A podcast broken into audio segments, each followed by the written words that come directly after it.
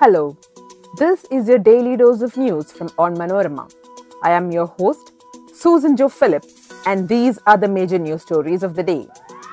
Collapsed Morbi Bridge was reopened five days ago and lagged fitness certificate.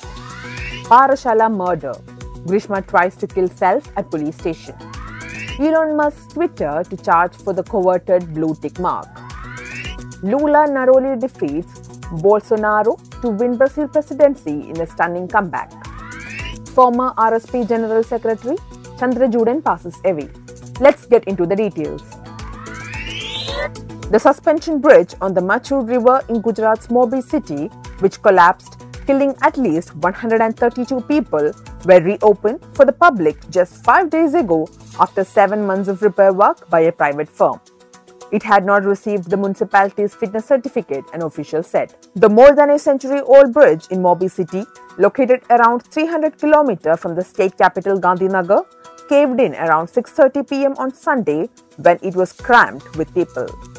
The bridge was given to Oreva Company for operation and maintenance for 15 years. In March this year, it was closed to the public for renovation. It reopened on the Gujarati New Year Day on October 26th. Morbi Municipality's Chief Officer Sandeep Singh Zala said. It was open to the public after the completion of the renovation work, but the local municipality had not yet issued any fitness certificate after the renovation work, he said. Grishma, the 22 year old woman who is accused of poisoning her boyfriend Sharon, tried to kill herself on Monday. According to sources, she consumed the disinfectant kept inside the police station toilet. She has been shifted to Thiruvananthapuram Medical College Hospital. Meanwhile, the crime branch alleged that Grishma had faked her suicide attempt. Rural SP D. Shilpa said that strict action would be taken against the police officers who were in charge of Grishma's safety while under custody. Officials have confirmed that Grishma's condition is stable. The interrogation will begin as soon as she regains her health and her arrest will be recorded subsequently. Twitter will revise its user verification process, Elon Musk said in a tweet on Sunday, just days after he took over one of the world's most influential social media platforms. Wall verification process is being revamped right now, Musk said in a tweet without giving more details. Twitter is considering charging for the coveted blue check mark, verifying the identity of its account holder, Technology Newsletter, Platformer reported on Sunday, citing two people familiar with the matter. Before we move on, here is a quick reminder to check out Onmanorama's other podcasts, Extra Time, Wacky News, and Newsbreak.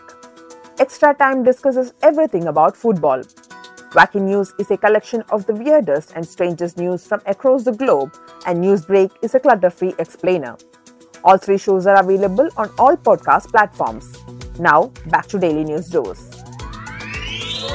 Luis Inacio Lula da Silva on Sunday narrowly defeated President Jair Bolsonaro in a runoff election that marked a stunning comeback for the leftist former president and the end of Brazil's most right wing government in decades. The Supreme Electoral Court declared Lula the next president with 50.9% of votes compared with 49.1 for Bolsonaro. The 77 year old Lula's inauguration is scheduled for January 1st. The vote was a rebuke for the fiery far right populism of Bolsonaro, who emerged from the backbenches of Congress to forge a novel conservative coalition but lost support as Brazil ran up one of the worst death tolls of the coronavirus pandemic. Senior Revolutionary Socialist Party RSP leader TJ Chandrachoodan passed away on Monday. He was 82. He was undergoing treatment at a private hospital. Chandrachoodan was the General Secretary of RSP from 2008 to 2018. He became a member of the RSP in 1975 and the State Secretary of the party in 1999.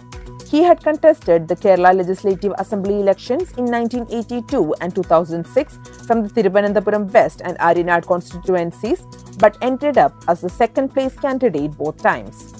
Chandrachoodan had regretted his party's rift from the Left Democratic Front that led to its exit from the CPM led grouping more than a decade ago. Chandrachoodan was the third Keralaite to lead the Left Party that was founded in 1940. And that brings us to the end of this episode.